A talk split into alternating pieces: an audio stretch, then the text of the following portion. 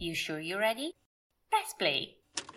Hey there, this is Hungry Mind. Ehi hey listeners, questa è la seconda parte della serie Sudafrica, il paese più pericoloso del continente africano. Se non avete ancora ascoltato il precedente episodio, fatelo adesso. Sarà tutto molto più chiaro. And now, enjoy the show. È il 6 maggio del 2023 e per le strade di Londra è il putiferio. Cori, risate e fiumi di alcol hanno invaso le strade. Le aree intorno al Parlamento, Westminster Abbey e Buckingham Palace sono cordonate da agenti a cavallo. La polizia cerca di contenere l'entusiasmo di una folla festante ed intrepida attesa. Ed ecco che nel mezzo di un tale pandemonio si sente arrivare la scorta reale a cavallo, seguita da una carrozza completamente dorata e che potrebbe essere uscita da un libro di favole per bambini. E seduto dentro a quella carrozza c'è un vero principe, ma ancora per poco, perché Carlo III sta per essere coronato re del Regno Unito e capo del Commonwealth. Motusi Kamanga è un avvocato e attivista di Johannesburg. Ha grandi occhi scuri e un bel sorriso che non passa inosservato con le ragazze.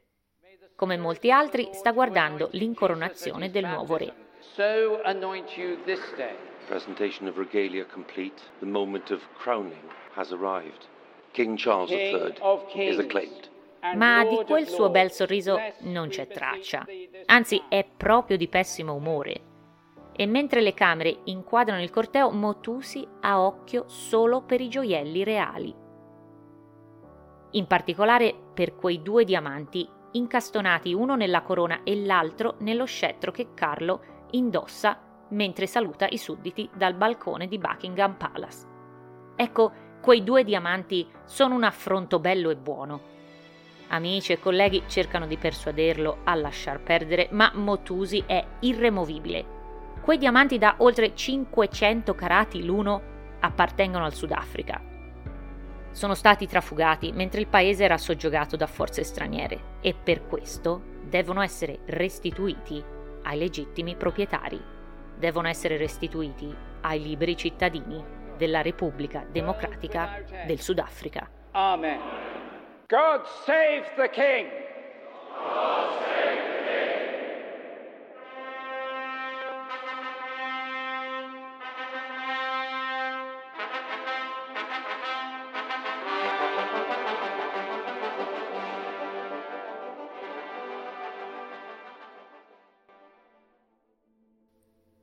Quello che per più di un secolo era considerato un territorio di scarsa rilevanza economica diventa improvvisamente una delle colonie più sfruttate della Gran Bretagna quando a metà del XIX secolo gli inglesi iniziano ad estrarre oro, ma soprattutto diamanti, nel nord-est del paese.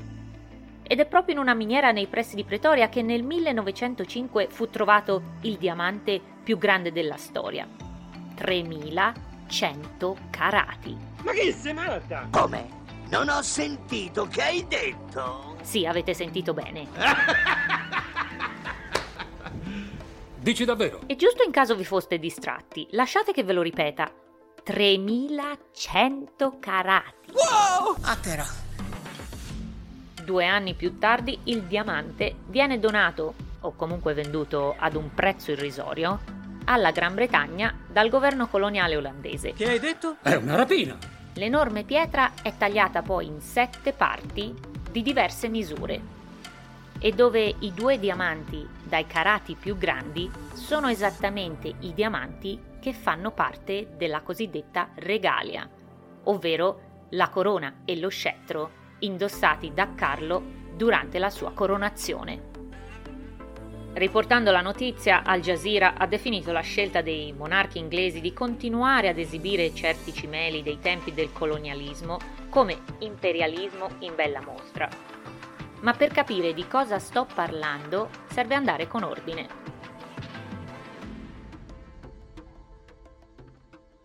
Serve andare nel passato.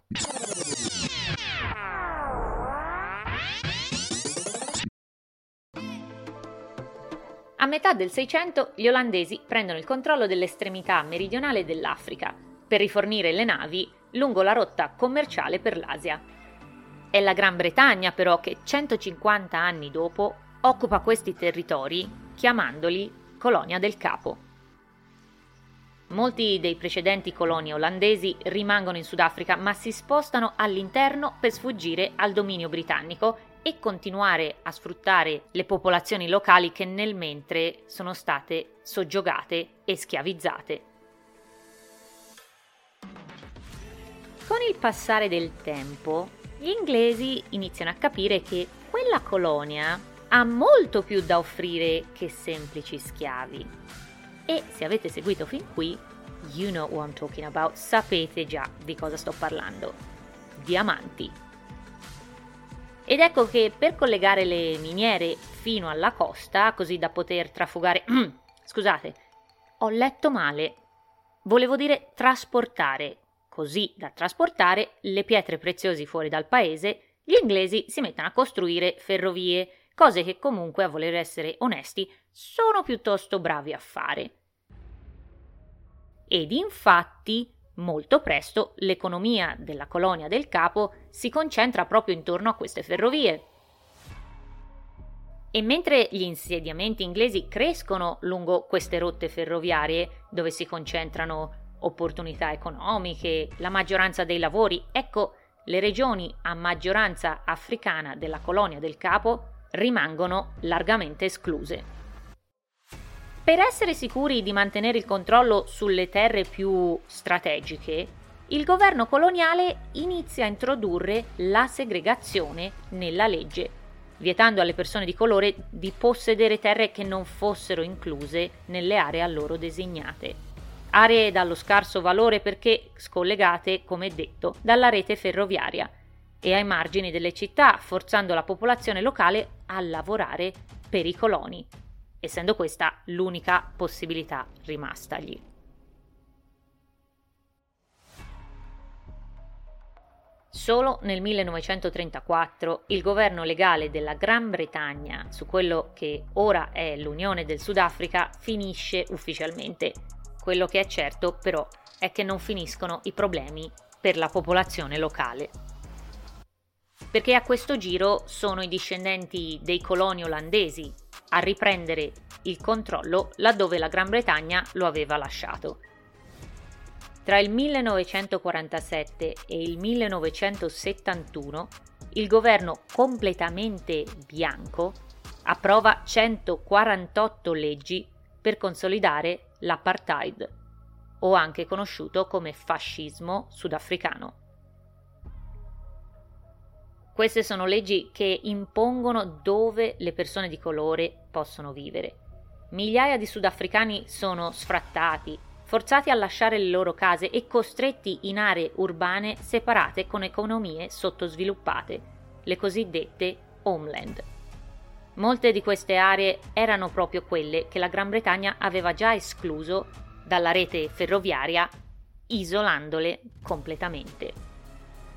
Non sorprende quindi che i nativi sudafricani fossero costretti a portare un libretto di viaggio, ovvero un documento che specificava dove avevano il permesso di lavorare o viaggiare. Questo tipo di violenza era comune in tutto il paese, ma dopo decenni di pressioni, sia dall'interno del Sudafrica che da parte di nazioni e organizzazioni esterne, il regime dell'apartheid viene finalmente abbattuto nel 94, quando il nuovo governo di Mandela abolisce le restrizioni su dove le persone possano vivere. Finalmente milioni di persone escluse dallo sviluppo economico per secoli, ovvero persone che non hanno avuto la possibilità di creare quello che viene chiamato generational wealth, ricchezza che viene creata e passata di generazione in generazione ecco hanno la possibilità di decidere del proprio destino o più semplicemente di riunirsi a membri della famiglia che erano stati separati proprio da quelle leggi razziali. La domanda però qui nasce spontanea. Dove li mettiamo questi milioni e milioni di persone? Va da sé che vanno trovati dei territori vuoti intorno alle città, ed è qui che nascono le township, ovvero le baraccopoli di cui abbiamo parlato nel primo episodio e di cui trovate alcune immagini sul profilo Insta di Hungry Mind at This is Hungry Mind.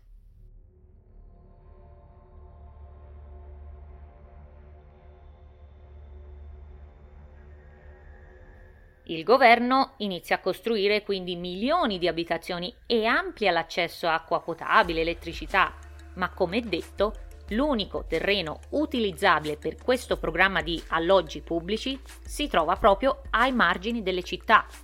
Città come Johannesburg, Pretoria, ma soprattutto Cape Town, città del capo. Quindi, nonostante l'intenzione lodevole di superare il lascito dell'apartheid, ecco, il governo ha involontariamente riprodotto lo stesso dramma che stava cercando di eliminare e oggi il 60% della popolazione di Città del Capo, composta principalmente da nativi sudafricani, vive in queste township ai margini della città.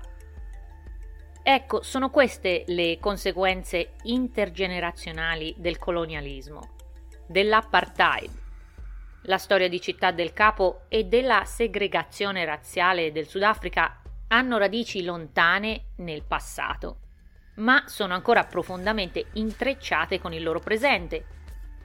Il colonialismo, l'apartheid, come detto, saranno anche finiti ma molte delle barriere che hanno costruito devono essere ancora smantellate. E sebbene la povertà abbia colpito pesantemente la comunità sudafricana di colore, sarebbe semplicistico saltare a delle conclusioni e a degli stereotipi sbagliati. Mentre la povertà e la mancanza di risorse nelle township possono correlarsi a tassi di criminalità più alti, la causazione non è necessariamente diretta. Implicare che le persone in povertà siano inerentemente più criminali è eccessivamente semplicistico, come detto. Quello che è certo è che i molti governi e la corruzione che hanno seguito quello storico 1994 hanno fallito le comunità vittime dell'apartheid nel favorire lo sviluppo di una classe media africana hanno contribuito a lasciare che lo status quo rimanesse tale. Il Sudafrica, come detto, può anche aver vinto la sua indipendenza da coloro che lo hanno oppresso for way too long, ma non ha ancora reso i suoi cittadini liberi e indipendenti. Alle persone nelle township spesso manca un adeguato accesso all'istruzione, all'assistenza sanitaria, al lavoro e ad altre risorse che forniscono opportunità e stabilità. Affrontare queste lacune potrebbe contribuire a ridurre il crimine senza stereotipizzare intere comunità.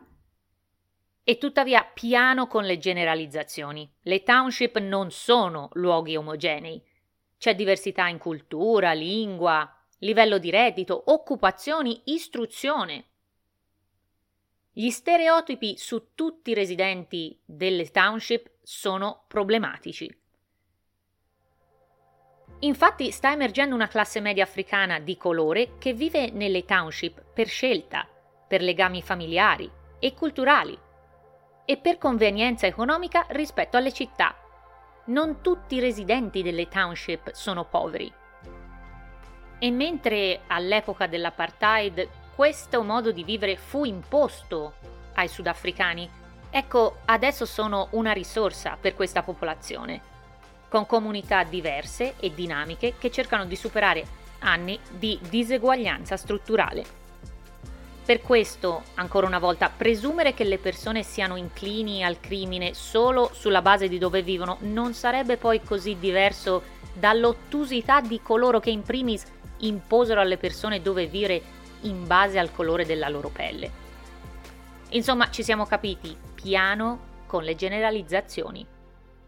Direi che piuttosto che il paese più pericoloso del continente, il Sudafrica sembra piuttosto quello dove il governo ha fallito maggiormente i suoi cittadini. Se conoscete qualcuno che come me è curioso di visitare il Sudafrica, girategli questo episodio e ditegli di non stressarsi. E se proprio non volete viaggiare da soli, i tour organizzati sono sempre raccomandati, come per esempio Flashpack e Wi-Fi Tribe, che offrono pacchetti e soluzioni per solo travelers e digital nomad, incluso il Sudafrica. Hey there, listeners! Questa era la seconda e ultima parte di Sudafrica, il paese più pericoloso del continente africano. Utilizzo molte fonti per la realizzazione delle mie storie.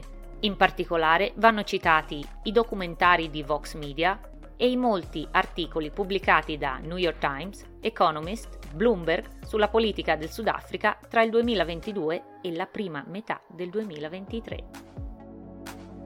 Hey there, that was Hungry Mind. È giusto una cosetta da niente che abbiamo creato io e i ragazzi del marketing. Io sono Gia, produttrice e voce di Hungry Mind, un podcast indipendente alla continua ricerca di incredibili storie dal mondo per nutrire la vostra curiosità.